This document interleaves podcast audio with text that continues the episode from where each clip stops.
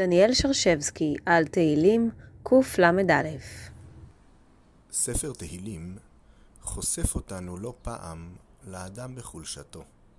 האדם שחש נטוש ועזוב, והוא פונה במצוקתו אל אלוהים.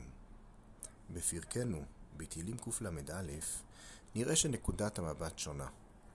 הדובר נראה כאדם שהצליח לעמוד איתן אל מול מהמורות החיים, וכעת הוא פונה אל אלוהים מתוך השלמה נפשית.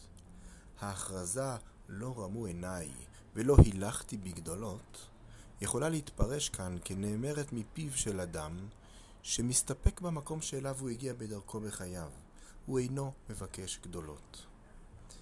קריאה אחרת תציג את הדברים כנאמרים מפיו של אדם שהשיג הרבה בחייו, אך הוא מכריז על כך שהישגיו לא גורמים לו לגאווה.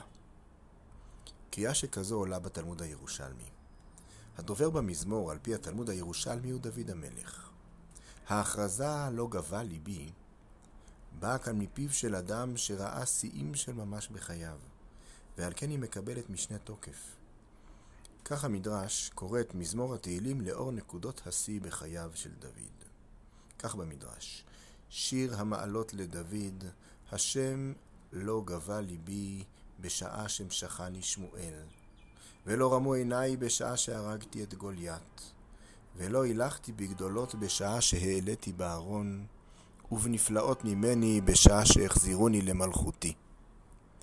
אלא אם לא שיוויתי ודוממתי נפשי כגמול עלי אמו, כגמול עלי נפשי.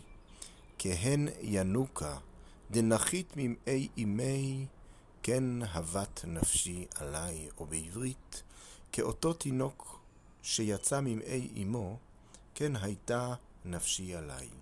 כך בתלמוד הירושלמי במסכת סנהדרין, הלכה ד'. הדובר הוא מלך, אך דבריו הם קריאה לכל אדם. אל תתהלך בגדולות.